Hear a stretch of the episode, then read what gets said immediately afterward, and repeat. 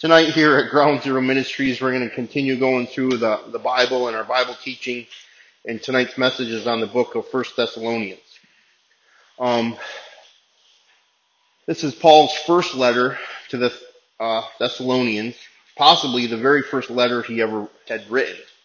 You know, it's the earliest letter, from what they can tell, that Paul had, had sent out. We find the backstory of, of this in the book of Acts when Paul and Silas went up to this ancient Greek city of Thessalonica. And after they've been telling people about the gospel approximately like a month, they think, you know, that, and there was a lot, a large number of Jews and Greeks that were giving their lives to Jesus. And they were beginning the, the first church. You know, they were forming in the city. And Paul was announcing Jesus being the Lord of the world it began to stir up a lot of trouble, you know, in this city. You know, and all the Christians were being accused of defying Caesar, you know, who they looked up to almost as a god. And because they were claiming that Jesus was king, they were saying that they were serving another king, and it really started to lead to some persecution. And it got so intense that Paul and Silas actually had to flee the city. You know, this was a, a very difficult you know, transition for them because they were really, you know, falling in love with the city and falling in love with the people as they were trying to build a church there, you know, and Paul was not really sure what was happening even after they left. So Paul sent Timothy in to, to see what was going on, you know, and he attempts to reconnect with them, you know, and, you know, he sends Timothy to find out what's going on and he finds that the, the church is actually doing very well. So Timothy sends back this report that in the midst of the persecution, the church was thriving and growing.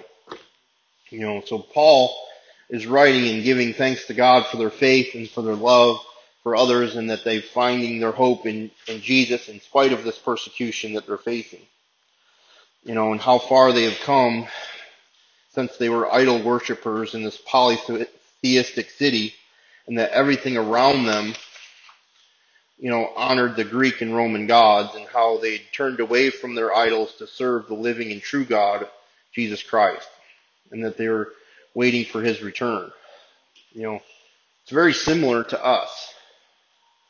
You know, that we live in this culture and we have different idols screaming at us in many different ways you know, that we would say that we don't believe that they're like Rome and Greek gods, but yet, you know, from a Hollywood stage or from a, a musical stage, you know, the industries are screaming at us that even we have TV shows that, that are named after idols, which I'm actually a big fan of the show. It makes me cry all the time. But anyway, it's a whole nother story. You know, that we have sports teams that we, we worship and, and chase after a lot harder than we do Jesus. You know, and Paul is is showing them that in the midst of the distractions that go on in the city, that they're pursuing Jesus and that they're growing in, in the midst of this persecution. You know, so that these idols that they've served, you know, that they've turned from to the true living God who is Jesus Christ. You know, so as they're transferring their allegiance from the creator God of Israel to King Jesus, that it came with this cost. That sometimes that there's isolation from neighbors.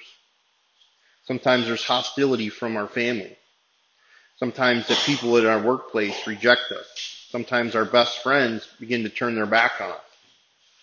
You know, some of you have heard the story that one of my good friends, when I got sober and saved and, and ended up transitioning out of my workplace, and other people were headed into my workplace, you know, that, that he knew that knew me, that he would say all sorts of awful things about me.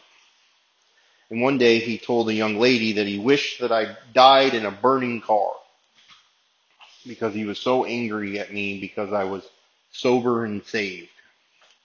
Now, he wouldn't say that I, that's why, but it's definitely that, that spiritual attack, you know, that comes after us sometimes when we, we transition out of living for darkness and then we decide that we're gonna, you know, not only, you know, change our life, but we're gonna honor Jesus Christ in our life.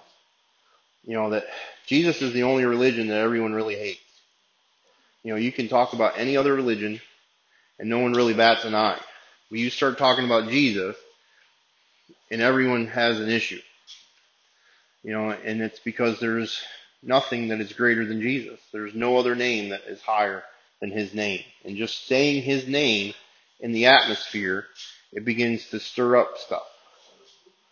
You know, no one cares if you get sober. They're actually happy that you do it. But you get sober and start talking about Jesus and everyone has an issue. You know, there's something to it. There's something to it. You know, and many years ago now, you know, as I've been sober and saved for a minute, you know, I've gone into the rooms in this area and professed my faith in Jesus Christ. And for many years, I got a lot of backlash. You know, and people would tell me not to talk about that in the rooms, and people would say that that's not the place. We don't talk about that stuff, and yada yada yada. And I never shrunk back. You know, I continue to go into meetings and I talk about Jesus. You know, and some people don't like it. And I don't really care. Because it's my job to, to talk about the one who transformed my life. You know, and there's been times recently that I've sit in a meeting and I'm sitting in meetings with other Christians that actually have gone to church with me that day. That there is a large population of Christians that go to the meetings these days and a large population of Christians that, that come to church, not just our church, but many churches. You know, and there's all sorts of people that are talking about the Bible and talking about Jesus and talking about their faith. And it's become a place that not everybody likes it and there's still people that hate the idea that people are bringing up Jesus in, in a meeting. But yet, Jesus is getting talked about more frequently. You know, and it's one thing to talk about Jesus, but it's another thing to live for him. You know, and and that's what I have found that has attracted people to me is that I try to live for him to the best of my ability. And that, you know, I am not perfect by any means and I've, you know, I've had wonderful things said about me through the years of my wonderful faith in Jesus and all the the crazy things that I must be doing in my house and in my cult and my relationships and my harems and my, you know, all my different girlfriends that I've had through the years and all the lies that have been told about me. But I continue to walk the line to the best of my ability and the people that know me know that I walk the line. You know, and every once in a while it's funny as I hear other people defending me because they're like, no, you got it wrong. You know, and I'll never be perfect. I'll never represent them perfectly. But I try to do my best. You know, and it's cost me friendships. It's cost me opportunities. It's shut doors in my face because people know what I stand for. But I would rather stand for Jesus than lie down for anything else. You know, and I've had many of opportunities to work in, in different realms in the city and I've turned it down because I know that they're going to tell me that I can't talk about Jesus. And when they start paying my paycheck, they have the opportunity to tell me what I can say and what I can't say. And I have yet to be willing to, to give up talking about Jesus for a paycheck. It's not worth it to me. You know, and, you know, many of us have hostility from our family, hostility from friends, hostility from coworkers, hostility from neighbors you know, and it's important that we, we know what we believe in. You know, we're not reciting things that we heard from a TV show or a movie. We're not reciting things that we picked up through the years because of the holidays that we serve.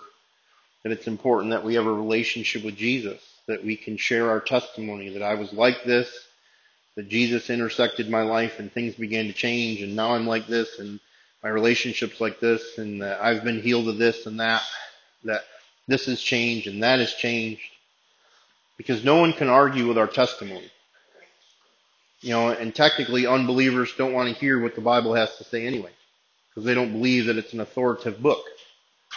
But what they can't argue is that we were once one way, something happened, and now we're a different way. And that our testimony honors Jesus Christ. And they can make all the excuses in the world that we did it on our own and we decided to change and da da da da. But we know what's true. We know it's true because we've had an encounter with the living God. That we've had the Holy Spirit come into our lives and completely change the way we think, change the way we act, change the way we feel. We've had experiences with Him. We've been in His presence, that He's wrecked us. We've been crying for no apparent reason at all, more times than we count. And He begins to open up doors, that He gives us favor, that things happen in our lives that don't make any sense other than the God of this universe is doing stuff that's cool for His kids. You know, and it's important for us to represent Him to the best of our ability. You know, even when people are attacking us. You know, that, you know, our family, you know, we might be the only Bible they ever read. We might be the only Jesus they ever come in contact with because they're not willing to come into a building. And you know what? That's fine. You know, that we shouldn't just be Sunday Christians. That we should be Monday through Sunday Christ followers. You know, it's one of my little pet peeves or sayings, the world does not need another Christian. The world needs a bunch of people that are following Jesus. And if we follow Jesus, then they'll see that there's something different about us and they'll want something that we got. You know, one of my favorite lines in the Bible is that the people were talking about the disciples who were unlearned men. And they said that those men have been with Jesus that there was something different about them. There was something different about the way they talked. There was something different about the way they carried themselves and that they knew that it was not of them. You know, that there was something that took place in their lives. You know, and that's important that we, you know, love people. You know, so often we're known for our criticism and our judgment you know, and we're Bible bashers and holy rollers and all these lovely sayings that get thrown our way. But Jesus tells us they'll know us by our love. You know, and it's so important that we, we love people. In spite of what they think, in spite of what they believe, in spite of what they say, that it's important that we are known for our love. You know, that Jesus who died, you know, he, he represented that love, that he asked the Father to forgive them for they know not what they do. Like there's no other loving words than to know that someone is basically killing you and that he's loving them anyway. Because he knows they don't get it. You know, and we have to take that same perspective that, that there's people around us that just don't get it. And the only way they're going to come to an understanding that they might get it is that we represent Jesus to the best of our ability in spite of the way they act. So often we've created this gated community that we've got to stay away from the sinners. But that's not how Jesus lived. That he walked into the darkest of places and became a light. You know, and I believe that we have to have wisdom and I believe that we need to, to know our limits and I believe that, that Jesus gave us a model that he sent people out two by two you know, that we shouldn't go into places that might be ex- extremely tempting by ourselves, that we should know our limitations as humans, but yet be led by the Spirit and be led into places that that people don't normally travel. You know, and I believe that that's what Ground Zero represents is that that we got one foot in the kingdom and one foot in the sewer you know, that we're to reach the broken and lost people of this city and any other place that we might travel. And there's broken people in our families, there's broken people in our workplaces, there's broken people in our neighborhoods, there's broken people outside this place. And if we cast judgment upon them and throw stones at them because they're sinners, then we obviously have forgot where we came from. Because some of us have been the worst of the worst. I know that I have For the majority of my life, I was a wretched sinner. Such scum. Notorious sinner. I, I wear all those labels. And yet Jesus came into my life and, and transformed me into a man of God, which is still pretty puzzling if you ask me. You know, Paul goes on to talk about how Christians should act and how Christian leadership is not about power and control over people. It's about a healthy relationship. It's about humble love and service. That he influences them by the way that he lives, by the way that he loves, by the way that he serves. And he gives credit to Jesus. He never takes the glory for himself. Paul reflects upon their common persecution.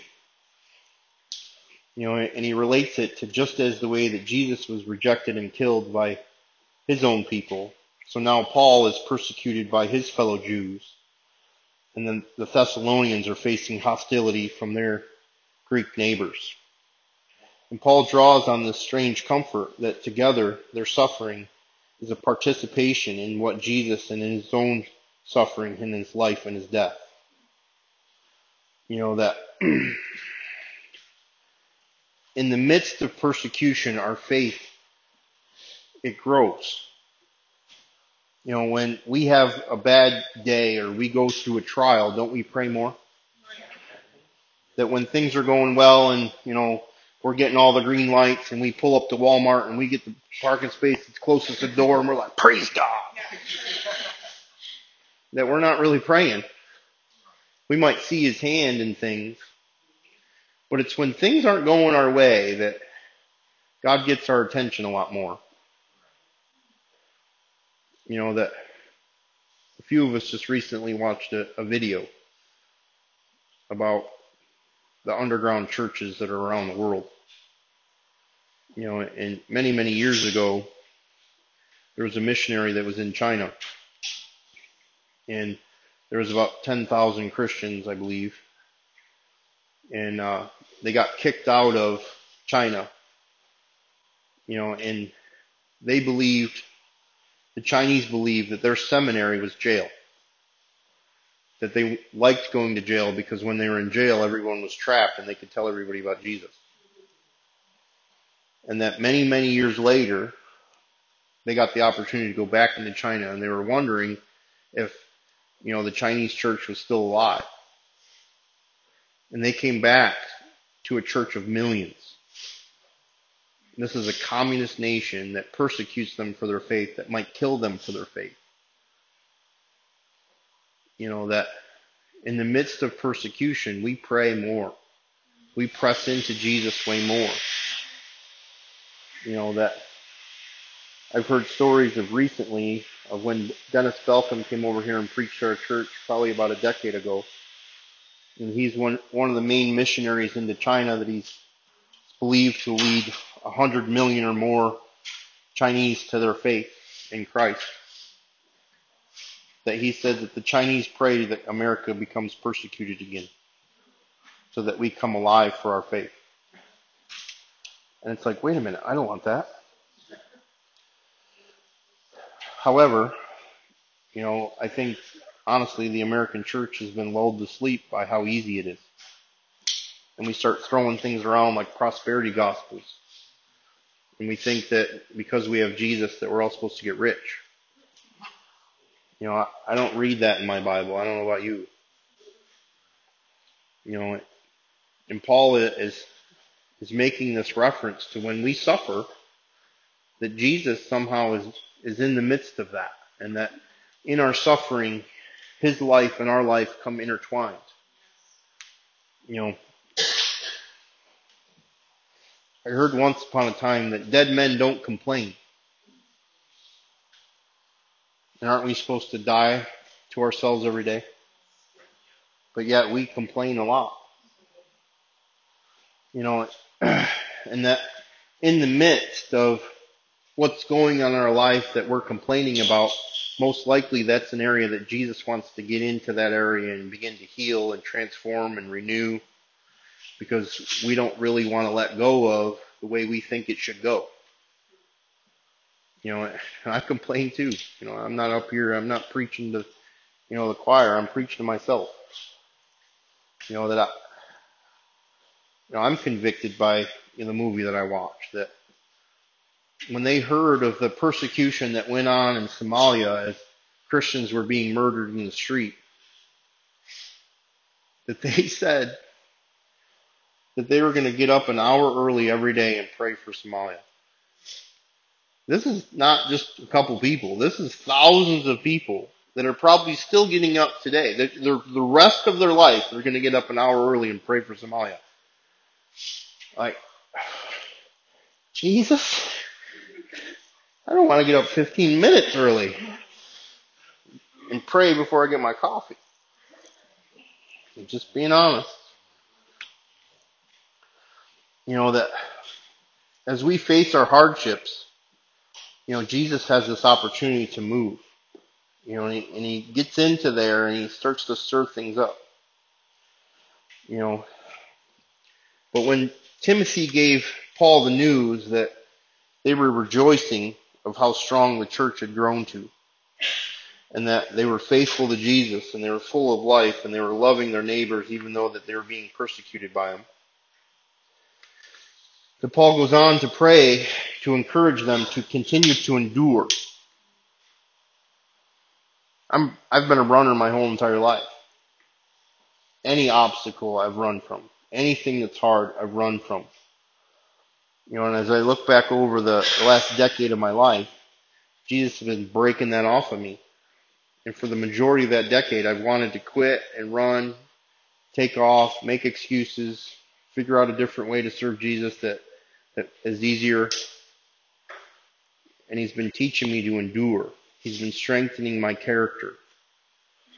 You know, in the past year, God's shown me something that I haven't seen in the years past, and I'm not really sure why, but it might have something to do with the moms in this group that are getting their kids back in their lives. That as we've prayed and prayed and prayed and prayed and prayed for you moms and, and dads to get your kids back in your lives. And watching you persecute, be persecuted by courts and people and you pray and you pray to get your kids back in your life. And it comes with a cost. That when that prayer gets answered and those kids begin to come back into your lives, it's not easy.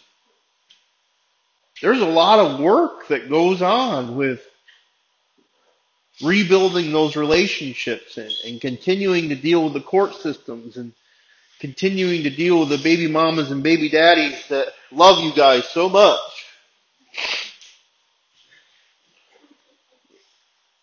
And building those relationships with those kids. That I've watched you guys pray, and I've prayed with you, and I've prayed for you, and all of a sudden the manifestation of that answered prayer takes place, and it, it's a lot of work to maintain what you've longed for and what you've prayed for. And I see now today that things that I've prayed for that have yet to come, that God has been preparing me all these years to be able to work once certain blessings start to come. And I remember many years ago as I was praying for finances and praying for a wife and praying to become a pastor and praying that this would happen and praying for that would happen and the doors would just not open and I would get so frustrated that it wasn't happening yet. And remember so clearly the Holy Spirit telling me Tom, this is my grace in your life that you are not ready to sustain and take on what you are desiring. That if I was to give it to you now, it would destroy you. And my ego would flare up be like, no, okay, maybe. That I want what I want, what I want. Isn't that the core desire of our flesh? And yet, He knows in His sovereignty that He knows when certain doors should open and other doors should close and He lets us dabble for a little while with things that we shouldn't, and then he shuts the door on it, and our hand might get caught in the door. And he's been warning us for a long time to let go of certain doorknobs, and yet we lost a finger. And he's like, sorry. There's repercussions to our sin. Especially now that we know Jesus and we have a solution for our sin. And some of us continue to reach for things that we shouldn't. And some of us don't want to wait for things that we should. And we try to help him. And it doesn't work out so great. That Paul is challenging them to live their lives with this, this consistency. That they live by the teachings of Jesus. You know, many of us have heard that the truth sets you free. The first bomb dropped in World War I killed the only elephant in the zoo. That's true. Do you know that there's more vitamin C in a strawberry than there is in an orange? That's true too. Did either one of those true things set you free on any level? So truth in itself doesn't set you free. But Jesus says that if you are my disciples, that you'll know my truth and you'll live by it. And that truth will set you free. That so often we try to throw around things out of context and it doesn't bring freedom. But when we begin to live by what the Bible tells us and the way that the Bible tells us and we resist the things the Bible tells us, and we begin to apply the words of Jesus, our lives begin to be transformed, our minds begin to transform, our hearts begin to be transformed, and we begin to live in a way that makes no sense. The things I do, the things I say, if I was to run into myself 15 years ago, I'd be like, explicit words. Are you doing? And I would try so hard to tell that individual that you don't want to live that way. And that individual would not listen to a word I said today. But yet, the way that I was living was causing me pain, and the things that I did destroyed everything that I touched. But yet I was so arrogant and so prideful that I would not listen. And that it was only pain and destruction that brought me to my place where I finally surrendered and I was willing to look for a new answer. And right at that moment, Jesus came into my life and he began to show me that there was this whole other way to live. And I still rejected it. I liked the idea of salvation, sort of, but I really just wanted him to take my pain with no work. I want the end result in Jesus' name. Poof, I'm free. And now I can continue to live how I want to live. And because I stayed in sin in some areas, I found myself running and gunning all over again. And that sin continued to eat me alive and brought me to a place of a, a new bottom. See, I came to church and I, the God of my understanding that I now said was Jesus, I wanted him to set me free of my addictions, the ones that were causing me pain Sort of. I wanted to compartmentalize the things that I was allowing Jesus to have. I did not want to stop being immoral. I did not want to stop fornicating. I did not want to stop sleeping with any girl that I could possibly sleep with. And I said that the Bible is outdated. The Bible doesn't have anything to tell me about sex. And I rejected the teachings that the Bible has to say about sex. And I disregarded the Bible in that context because I wanted to continue to live the way that I wanted to live. And because I did that, I found myself in a very dark place. Because now I'm not just running from my addictions, I'm running from Jesus who's been showing me that he's real. So now I gotta run harder. And what many of you have heard me say is that He never leaves us or forsakes us. It is a blessing. One of the greatest promises in the Bible, if you ask me, is that He'll never leave us. But if we try to run from him, that's like the worst curse ever. Because as much as we want to sin and enjoy it again, he's right there saying, I love you. Come here. I love you. Come here. And we're like, leave me alone. Go mess with somebody else. I don't want to deal with you anymore. I want to do what I want to do. Just let me destroy myself. And he's like, I love you. I can't. And we try real hard to destroy ourselves. And yet he comes into that and he rescues us again. And we do not deserve it. I was sleeping with two different women at the same time at that time in my life. Higher than the kite. Been up for days. I heard the Holy Spirit tell me the next woman I slept with was going to have my child. I have not had sex since. It still took me four more months to get sober, but the fear of the Lord came in me in such a way that I knew that if I had sex with some random girl, that she was going to get impregnated. I just knew that I knew that I knew it. And now today, someday, if I ever get married, have sex again, that that lucky woman that gets to call herself my wife will have my children. And that what God spoke in, a, in the season of sin that I received as condemnation or, or, and I received it in fear was actually God's truth being spoken to my life that began to shift me and change me in the way He wanted to take me. That He was speaking a promise.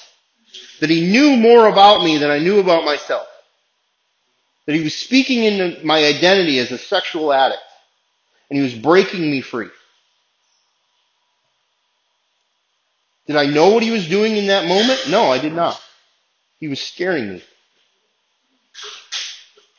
Did I want to let go? No, I did not want to let go.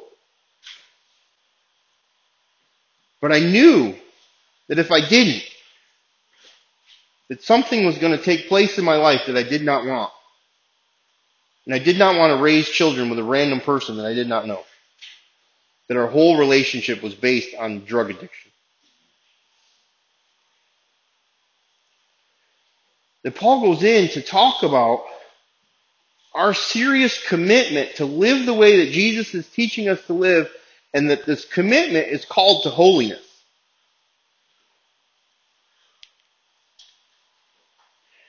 And that sexual purity is a complete contradiction to the promiscuity of the way that they were living. Now, this is thousands of years ago. But because of the Greek culture, that they were worshiping sex gods and that they were having sex right on the steps of the temples. And that they would hire prostitutes to worship God. And yet they were denying themselves in that way and that they were honoring Christ in the way that they lived and they were learning how to become pure. that most of us in this room have fallen short in this area in a big way. You know, I grew up in the church, but the first opportunity I had sex, I jumped right on that. My 20s was a crazy mess of drunkenness and addiction and sexual depravity. You know, and I would not say that back then. I would say, woo! But my life continued to be more and more depressed as I pursued that type of lifestyle. That I, I felt rejected and I felt alone and I, I just wished that I could find the right one and then everything would be better. But in all reality, I was so broken that any relationship I got into, I would destroy because I was an absolute mess. You know, that Jesus wanted to come into this area of my life that was out of control and begin to heal me. And there was things that he spoke to me in those early months as I was trying to stay sober and, and trying to be pure. And that the world just comes crashing at us. The second that you start to say that you're going to be single or, or pure, it's like every opportunity in the world starts coming your way. But because I knew that it, it was an area of brokenness in my life and it, it continued to lead me in the wrong directions. that I was taking this commitment to stay pure for a year. And it was probably harder, it was harder than getting sober, I'll be honest with you. Dealing with my codependency and not wanting to be single and couldn't be alone and then lost on top of that. It was a battle. But God was doing something in me and he was talking to me. he said, Tom, if you want a healthy relationship, you first have to become healthy. I'm like, yeah, I'll agree with that. Any relationship I get in is doomed because I was a mess.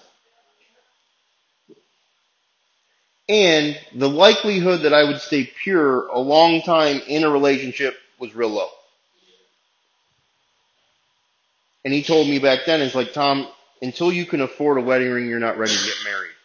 And if you're not ready to get married, you're not ready to date.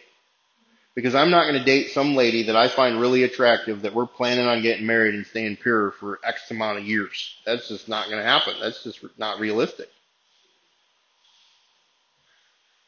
Now today I'm a stronger Christian and I would like to think that I have some self-control. Unless it's Chinese food. But anyway.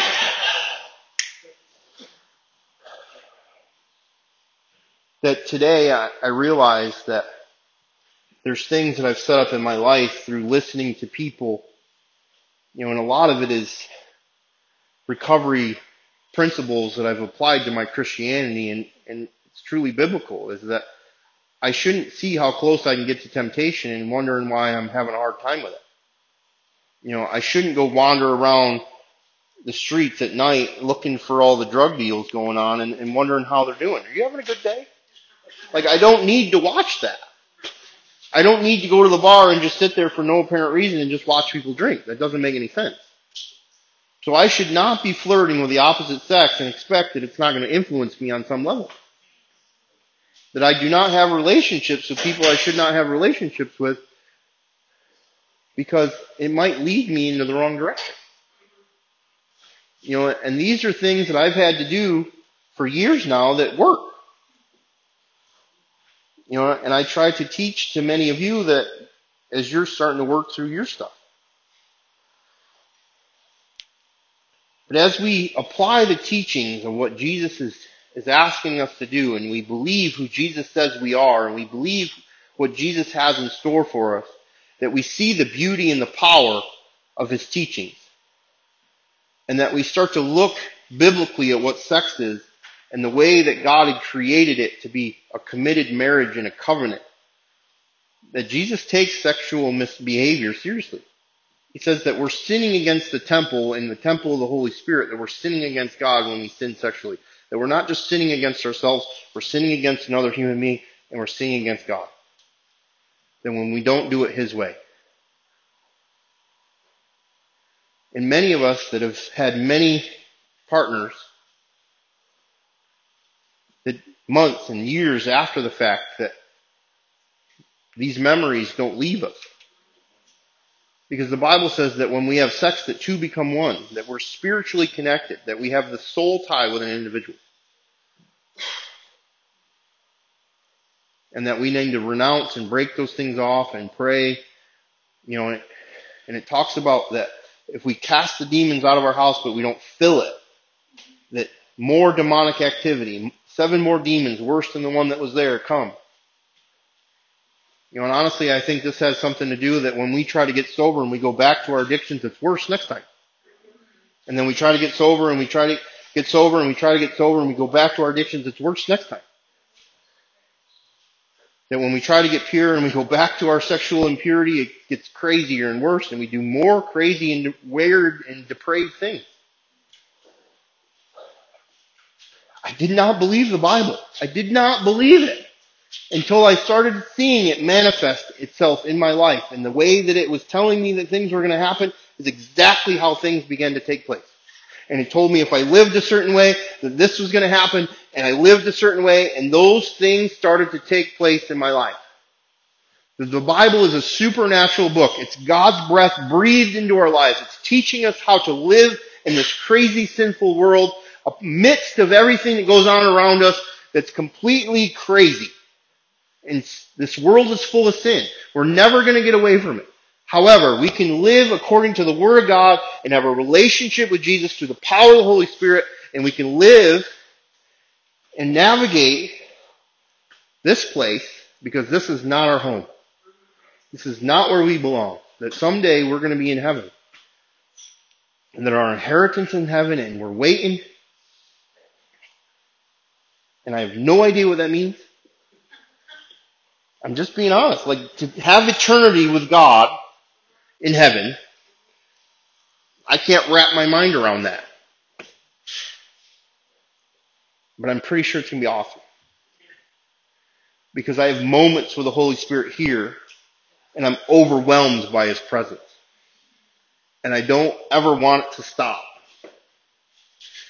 And as we're worshiping and we're praying, some of you have been in those places where His presence comes and we, we cry and, and we feel it and we're just like, thank you. And if that's even a fragment of what's to come, I think that we're going to have an awesome eternity.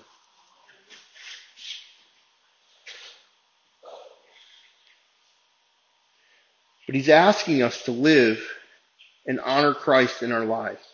Because when we don't, it destroys ourselves and it destroys people. That when we follow Jesus means that we need to be committed to loving and serving others. It means that we need to be committed to purity. That Paul is instructing Christians that we should be known in this city as reliable people, as pure people, people who work really hard, not just to make money, but that we can also be generous, that we provide for others around us, that we're selfless, that we're generous, that we give our time and our money to, to needs and people and, and injustices, that we're the first ones to, to help and to serve, and we're the first ones to, to come into areas and, and help and break free and help the injustices of this world. That we should have a work ethic about us. And that we should be known for our generosity. That we should be servants to people in need. Paul ends this book with a prayer that he asked God would permeate their lives with his holiness. And he would set them apart to be completely devoted to King Jesus.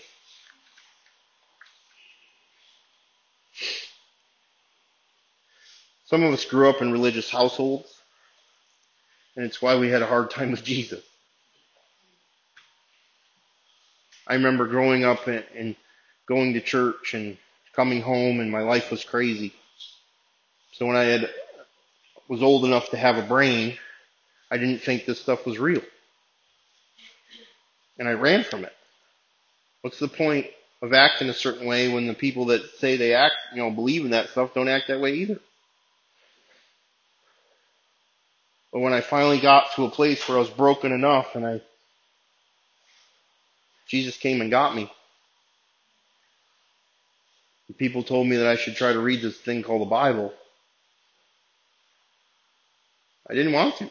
Like it's a thick book. Like who the hell wants to read that thing? It's like full of rules and stuff, right? But eventually I started reading a page a day. And that page became two, and that Second page became a chapter. And then before you know it, I finished a book.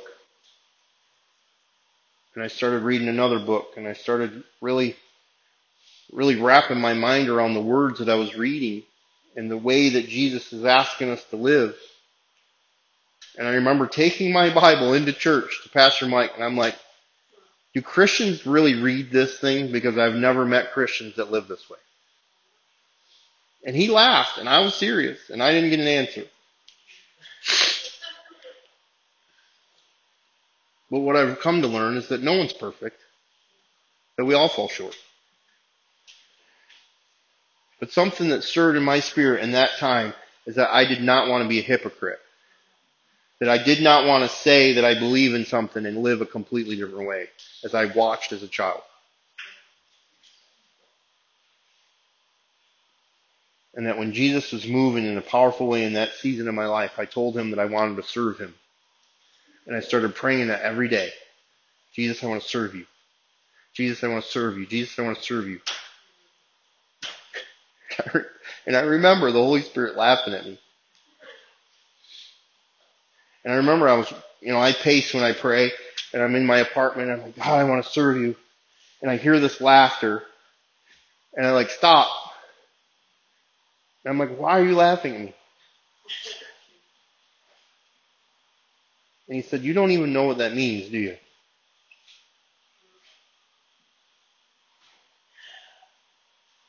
No, I suppose I don't. But I've been believing in you and I've been reading my Bible for just a few weeks and I've watched how you've transformed my life in a way that nothing has ever done before. And if you can do this with just the very little that I've given you, I'm willing to give you my life because I believe that my life in your hands has a greater purpose than ever doing things my way because anything that I've done my way has not brought anything but destruction to me and everyone around me. And I started telling him that I'm willing to serve you even though I don't know what that means. And I'm still serving him. Because a life serving Jesus is so much greater than a life serving myself because every time that I've ever served myself, it has done nothing but hurt me and everyone around me.